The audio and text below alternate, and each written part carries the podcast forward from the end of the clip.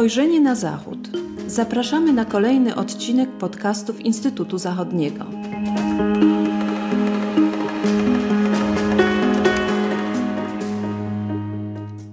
Dzień dobry, witam Państwa Sebastian Wojciechowski i zapraszam do wysłuchania kolejnego podcastu Instytutu Zachodniego. Podcastu poświęconego tym razem ocenie szczytu NATO, który miał miejsce w Madrycie i skończył się kilka dni temu, a dokładnie rzecz biorąc 30 czerwca.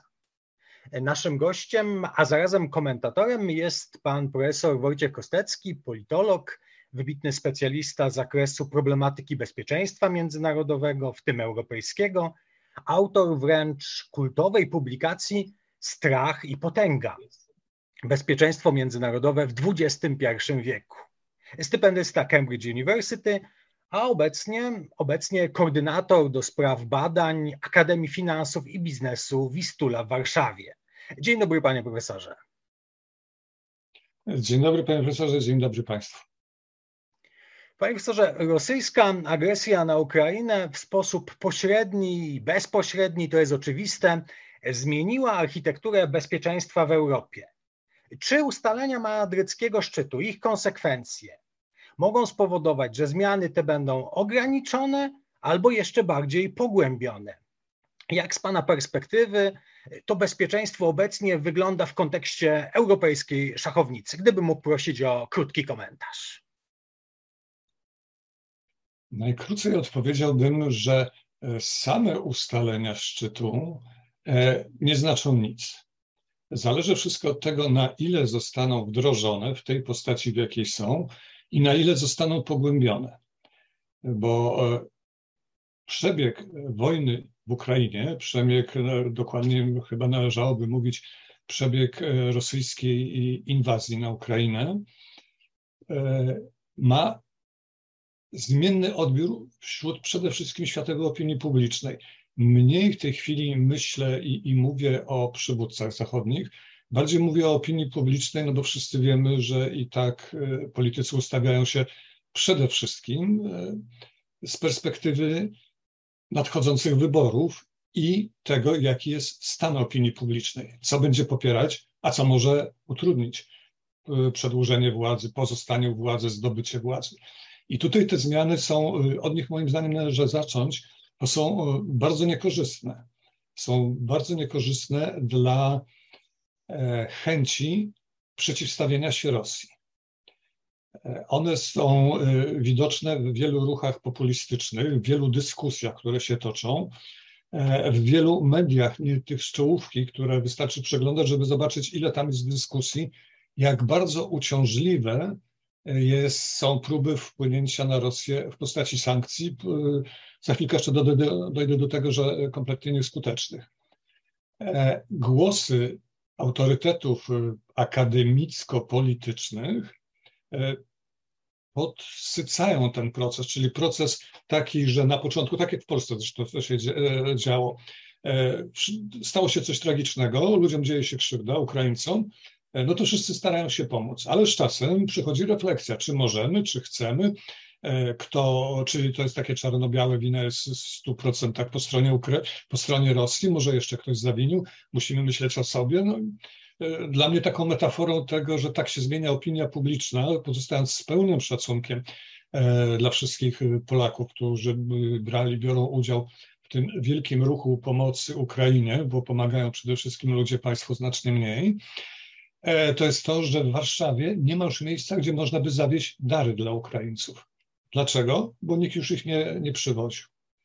E, I to samo moim zdaniem może się wydarzyć i wydarza się w Europie w momencie, kiedy Kissinger na ostatnim szczycie w Davos poddawał wątpliwość jedność Zachodu, stwierdzał, że wyczerpują się możliwości sankcji, że nie należy e, dać się ponosić nastrojom w chwili, bo Rosja od 400 lat jest elementem europejskiego kompleksu bezpieczeństwa, trzeba, ją, trzeba ją w tym kompleksie utrzymać.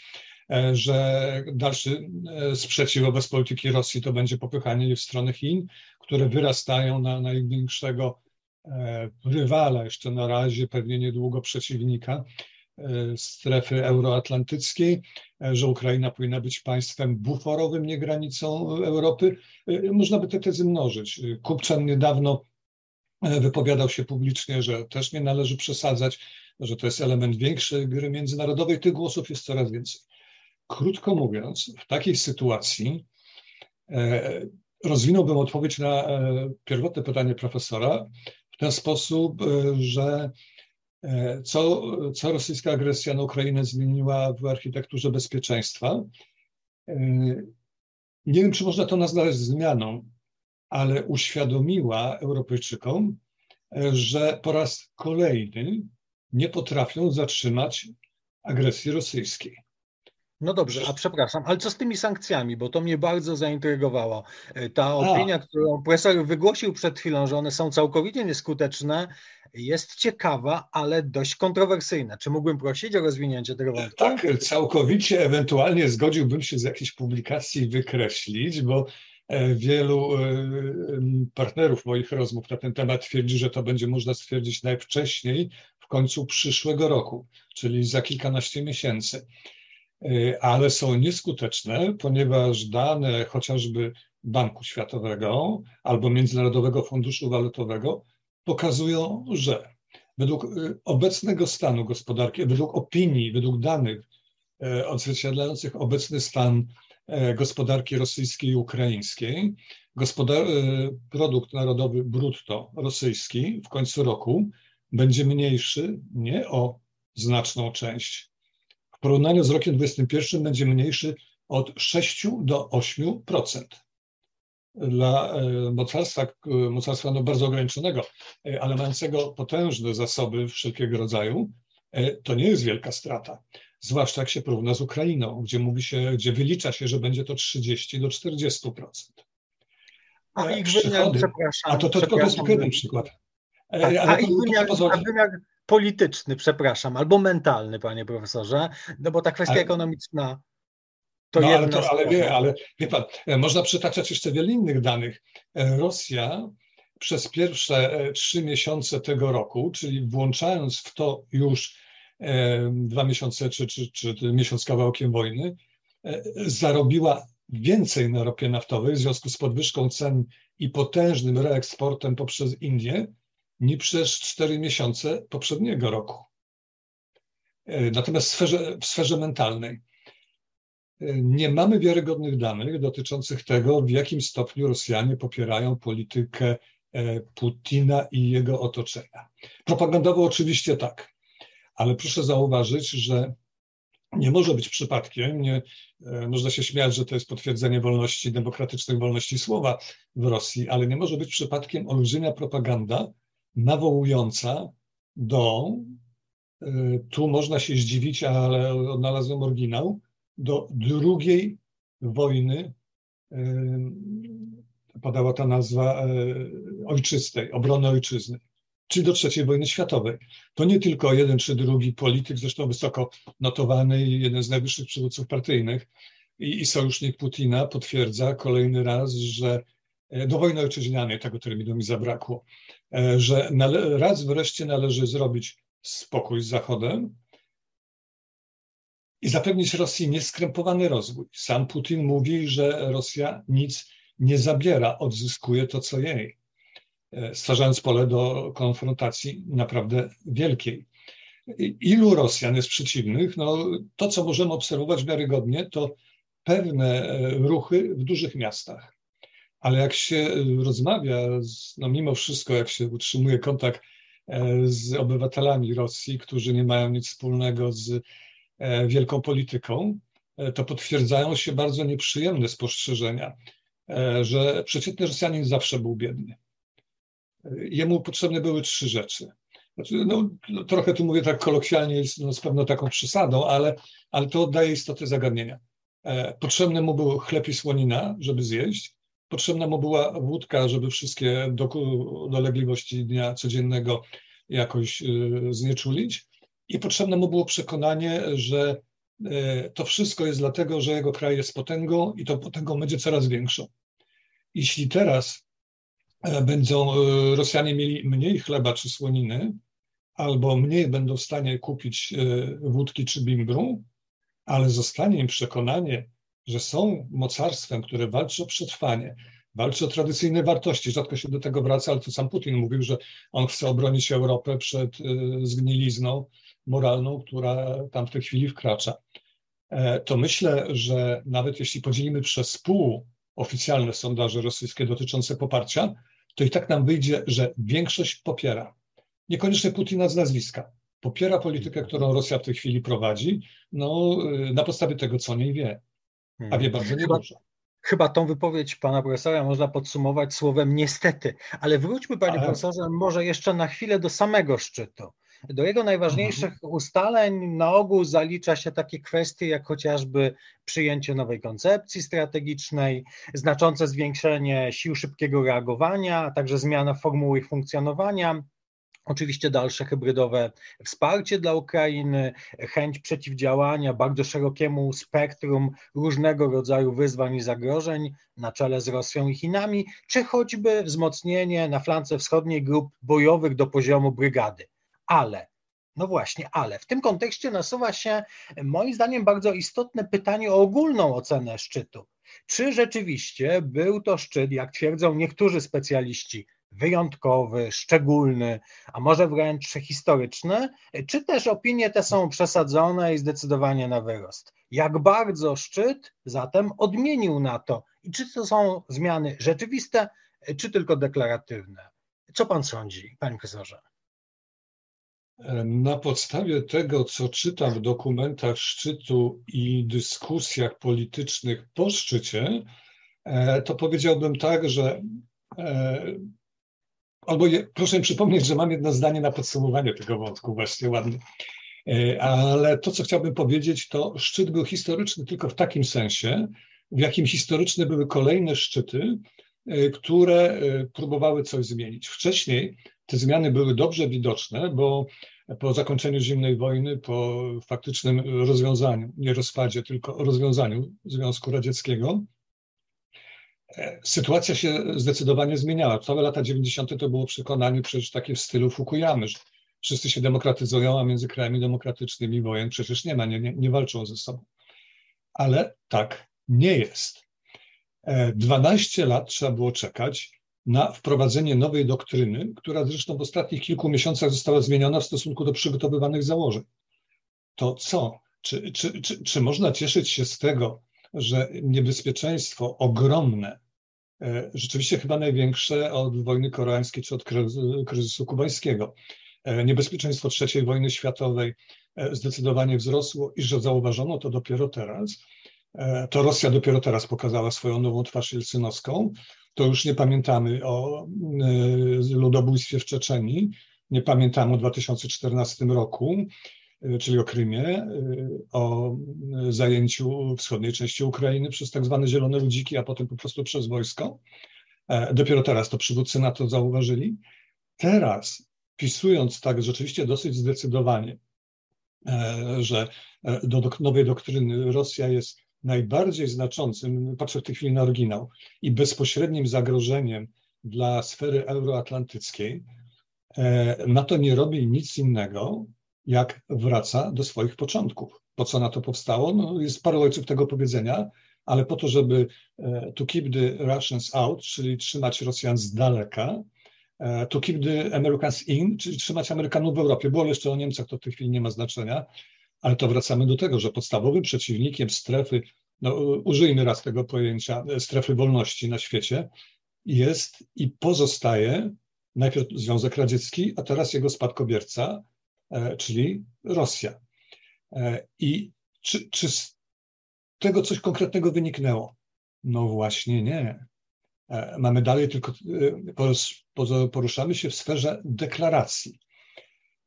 Nie zmieniono nic E, istotnie na temat e, faktycznych sposobów przeciwstawiania się rosyjskiemu zagrożeniu. W 2010 roku, mało kto pamięta, ale już wtedy, przeszła wojna w Gruzji, jeszcze w 2008 roku, e, którą pominąłem wcześniej w tym wyliczeniu. Przecież w 2010 roku w doktrynie NATO zapisano, że zarówno w sferze możliwości użycia przeciwko NATO broni konwencjonalnych, jak i broni ABC, czyli atomowej, chemicznej, biologicznej, nie ma nie ma wskaźników, nie ma czynników, które pokazywałyby, że to jest zagrożenie realne. To co do, w odniesieniu do broni nuklearnej, wtedy w 2010 to było takie sformułowanie, że może być to zagrożenie uważane, i cytuję znowu, jako extremely remote, czyli bardzo, bardzo odległe, takie no, do, do wyobrażenia przez sztabowców, ale nie przez polityków. E, no i co? I potrzeba było 12 lat, żeby się zorientować, że to bardzo szybko przestało być e, prawdziwe. E, no więc to, to jest raczej bardzo nie w porządku, zwłaszcza, że zatrzymano się na Chinach. Początkowo zmiana doktryny miała polegać tylko na zwróceniu uwagi, że Chiny stają się podstawowym przeciwnikiem i na takim no, kombinowaniu, jeśli mogę użyć tego słowa, przez Stany Zjednoczone że one by chciały, żeby Europa bardziej włączyła się w rywalizację z Chinami, po to, żeby Amerykanie mogli więcej uwagi poświęcać e, strefie Oceanu Indyjskiego i Południowemu Pacyfikowi.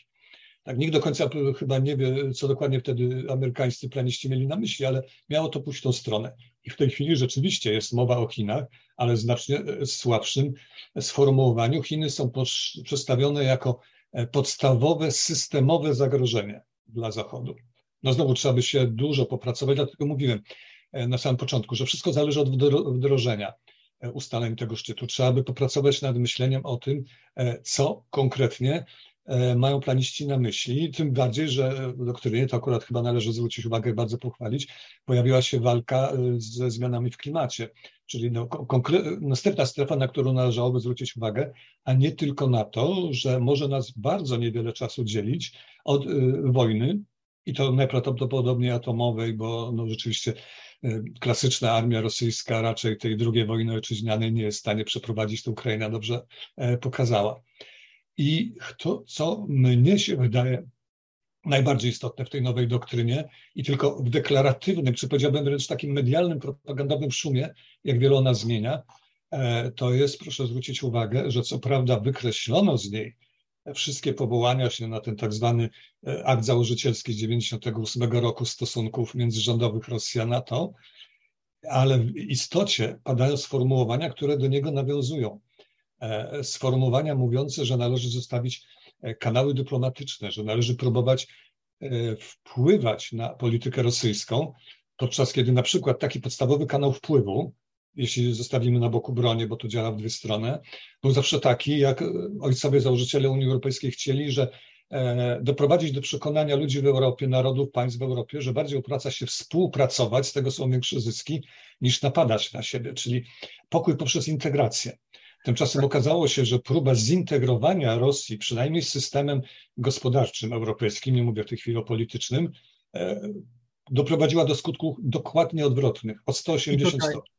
I tutaj Europa, można wejść... Już, już, tylko dokończę myśl. Europa uzależniła się od Rosji, a nie odwrotnie. I tutaj, jeśli można wejść w słowo, y, pojawia się fundamentalne pytanie, co zawiodło, ale to jest kwestia chyba na nasze odrębne, osobne spotkanie. natomiast, jeśli można, chciałem zwrócić uwagę na pewien dysonans, będąc y, odbiciem szczytu, a mianowicie z jednej strony dwa państwa, Finlandia i Szwecja, kroczą ku członkostwu w NATO, ale z drugiej strony z drugiej strony, i to jest ważne, Turcja, jeden z sojuszników, blokuje ich działania. O co prawda, jak wiemy, na szczycie udało się wypracować konsensus, ale do pewnego stopnia chyba był to tylko pozorny konsensus, z tego względu, że kilka dni później Turcja znów stawia nowe, kolejne warunki. Co więcej, pamiętać trzeba i o tym, że turecki sprzeciw należy rozpatrywać nie tylko w kontekście terroryzmu, bezpieczeństwa, kwestii kurdyjskiej, że kontekst tego był znacznie, znacznie szerszy i obejmował bardzo wiele innych zagadnień, na przykład działania Turcji na rzecz wzmocnienia swojej pozycji, chociażby w basenie Morza Śródziemnego i Czarnego, realizacji ture, interesów tureckich w Syrii, eskalacji napięcia z Grecją, próby popełnienia funkcji pośrednika w relacjach z Rosją. Do tego dochodzi jeszcze wątek transportu zboża z Ukrainy, a nade wszystko kształtowania stosunków ze Stanami Zjednoczonymi, między innymi po to, żeby uzyskać dostęp do nowoczesnych technologii. Ale ja w tym kontekście chciałem postawić nieco inne, dość kontrowersyjne, a może przewrotne pytanie, a mianowicie spytać, czy mimo wszystko, czy NATO nadal jest jednością, czy też raczej klubem państw, które oficjalnie co prawda działają pod wspólnym szyldem, ale w rzeczywistości w ich działaniach przeważają partykularne interesy. Co pan profesor sądzi na ten temat? Czy rzeczywiście możemy mówić o jedności mhm. NATO? Znowu, możemy mówić o jedności deklaratywnej. Wszyscy, wszyscy to bardzo podkreślają, jak to e, Putin y, oszukał się, jak to zawiodły jego plany e, dokonania podziałów na Zachodzie, w Unii Europejskiej i w NATO właśnie. Ale to jest tylko deklaratywnie. W rzeczywistości przykład Turcji, ale nie tylko y, są głosy, że Włochy byłyby skłonne ją e, poprzeć, pokazuje, że jednak wszyscy myślą, włącznie z Polską, myślą przede wszystkim o sobie. Bo przecież proszę pamiętać, do tego no też przydałaby się może nasza kolejna rozmowa, ale proszę pamiętać, że większość y, polityków y, i u nas w kraju, a już zwłaszcza publicystów, którzy się tym zajmują, nie zna traktatu waszyngtońskiego, w tym zwłaszcza artykułu 5, w którym nie ma zobowiązania, podkreślam z pełną świadomością, nie ma zobowiązania do udzielania pomocy wojskowej, jeśli któryś z innych krajów będzie, zostanie napadnięty. E, co więcej, niektórzy dziennikarze dopuszczają się tutaj, e, no, najdyplomatyczniej mówiąc, e, manipulacji, bo pokazują w mediach, w telewizji, pewnej stacji, pokazują traktat waszyngtoński i wykropkowują kluczowe sformułowanie, które mówi, że w przypadku agresji na jedno państwo pozostałe udzielą pomocy, no tu się wszystko zgadza, środkami, jakie zostaną uznane za konieczne, a dopiero po przecinku jest udzielą pomocy zbrojnej. I w każdym przypadku, które państwo jak będzie pomagać, zależy tylko od niego. E, na to nie może tutaj nic narzucić, a na pewno nie może nic narzucić w pierwszym tygodniu, bo tydzień może minąć, takie są procedury do przyjęcia e, jakichś wspólnych ustaleń. E, czyli krótko mówiąc, to, że każdy kraj może tu działać na własną rękę i będzie działał na własną rękę, znajduje potwierdzenie i w traktacie. Przypominam, to wynika tylko z interesów państwa, w tym momencie również z interesów amerykańskich, a Amerykanie mają teraz bardzo wiele innych problemów, które są być może w tej chwili przez nas uważane za nieporównywalne, ale przez Amerykanów za znacznie ważniejsze niż dość egzotyczna wojna Ukrainy, którą nie każdy z nich nawet na mapie pewnie potrafi pokazać. Czyli krótko mówiąc, Turcja tutaj e, zachowuje się no jak, tak, jakby e, Erdogan poczytał sobie bardzo uważnie wczesnych realistów politycznych. Najnowsza wiadomość dzisiaj jest taka, że Turcja zwolniła zatrzymany wcześniej rosyjski statek z ładunkiem ziarna, które zostało ukradzione Ukraińcom. No niby tylko 7 tysięcy ton, no ale to ileż to tirów trzeba, żeby to przewieźć. Czyli Turcja wysyła tutaj, tak jak pan profesor mówił przed chwilą, pewien taki sygnał, że będzie samodzielna. A co faktycznie ustalono w, w Turcji wcześniej sygnalizowanego e, wobec e, przyjęcia Finlandii i Szwecji. E, sprzeciw dotyczył zresztą głównie Szwecji, to już tak poszło razem, ale dotyczył Szwecji, do której Turcja miała pretensje o to, że nałożyła embargo na eksport uzbrojenia do Turcji, więc to embargo ma zostać złogadzone. E, Szwecja zobowiązała się do tego, żeby nie wspierać grup zbrojnych kurdyjskich, o których mówi się, e, tego nie wiem, nie wiem, czy ktoś z nas ma dostęp do wiarygodnych źródeł, które mają swoje bazy na terenie Szwecji właśnie i zgodziła się współpracować w walce e, z terroryzmem. I taki kluczowy punkt tego, który był powodem i jest powodem różnych plotek znowu przez naszych publicystów bezmyślnie powtarzanych, to jest taki, że istnieje jakaś lista e, ludzi, o których e, ekstradycję, ekstradycję, nie wydalenie ze Szwecji, tylko ekstradycję. Turcja się zwróciła, że liczy tam 80 kilka nazwisk, czy ona jest, czy ona nie ma. Nawet jakby była, to prawdę nigdy nie poznamy, bo to musi być absolutnie zakulisowe działanie, ale oficjalne sformułowanie e, z ustaleń ostatniego mm, szczytu jest takie, że Szwecja E, podejdzie ze zrozumieniem do będących w toku, czyli w, czy w rozpatrowaniu e, wniosków tureckich, Szwecja do tureckich, dotyczących deportacji albo ekstradycji e, osób podejrzewanych o terroryzm, a przebywających aktualnie w Szwecji. I teraz proszę pomyśleć, to z tego można wyciągać plotki, że jest jakaś konkretna lista. No, jeśli jest jakaś lista, to jest lista osób, których dotyczą wnioski już złożone. E, natomiast Szwecja. Tak, no proszę, proszę. Można wyciągać plotki, ale można też wyciągać konkretne wnioski. E, panie profesorze, nasza rozmowa powoli zmierza do końca, a ja chciałem postawić jeszcze jedno pytanie, ważne, moim zdaniem być może najważniejsze, a mianowicie chciałem pana spytać, jak ustalenia szczytu w Madrycie można oceniać w odniesieniu do bezpieczeństwa Polski? Pan przed chwileczką ten wątek Polski wywołał, więc gdybym mógł jeszcze prosić o krótki komentarz w tej kwestii. E, tak. E, na chwilę się odwołam do tego, co obiecałem, że powiem jako pewną konkluzję, mówiąc wcześniejszy. To jest dosłownie jedno zdanie, które brzmi tak. Szczyt potwierdził, że Zachód jest gotów walczyć za Ukrainę, ale do ostatniego Ukraińca. Pomoc jest zdecydowanie za mała. I to samo dotyczy podejścia do kwestii polskich. No, nie, nie wspomina się o tym i pewnie słusznie, że prezydent Duda w marcu przy okazji przygotowań, przy okazji poprzedniego spotkania w NATO zwrócił się z prośbą bardzo konkretną o wzmocnienie polskiej obrony przeciwlotniczej. Przypominam, że Warszawa ciągle nie ma e, baterii Patriot naokoło. Miały być, amerykańskie Patrioty służą wyłącznie w tej chwili do obrony wojsk e, amerykańskich, które przybywają w naszym kraju. Zwrócił się o stałą, a nie rotacyjną obecność wojsk sojuszniczych w naszym kraju. Ustalenia NATO nie przewidują stałej, liczę, e, stałej obecności, dalej ma być rotacyjna i wnioskował też o ulokowanie w Polsce stałej bazy dla ciężkiej amerykańskiej dywizji, czyli 9 tysięcy żołnierzy. Nie, dostaniemy około 3 tysięcy. E, Rumunia trochę dostanie, ale żaden z tych wniosków nie został spełniony. No słuszna odpowiedź jest, że dostaliśmy tyle, ile można, ale nie ma się co tym ekscytować, e, bo to jest ciągle za mało, żebyśmy rzeczywiście mogli czuć amerykańską obecność i amerykańskie wsparcie dla nas.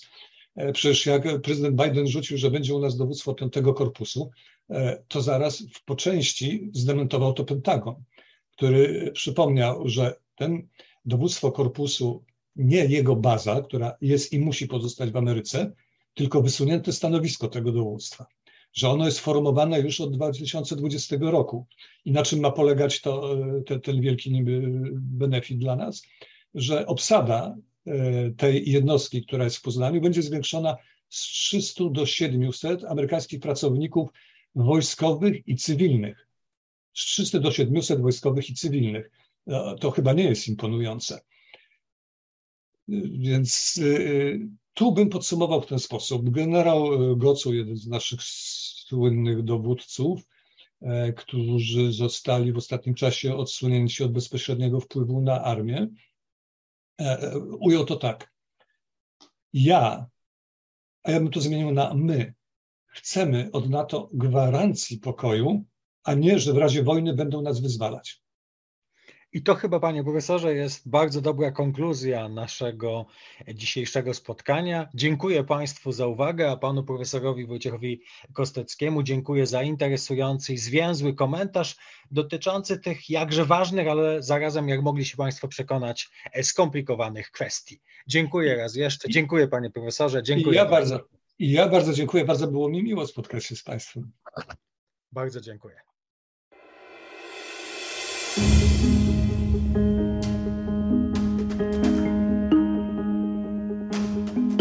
Spojrzenie na Zachód. Podcasty Instytutu Zachodniego. Podcasty Instytutu Zachodniego dostępne są na platformach Spotify, SoundCloud i Apple Podcasts oraz na portalu YouTube. Zapraszamy do subskrypcji. Dzięki niej będą Państwo na bieżąco z wszystkimi naszymi nagraniami. Do usłyszenia.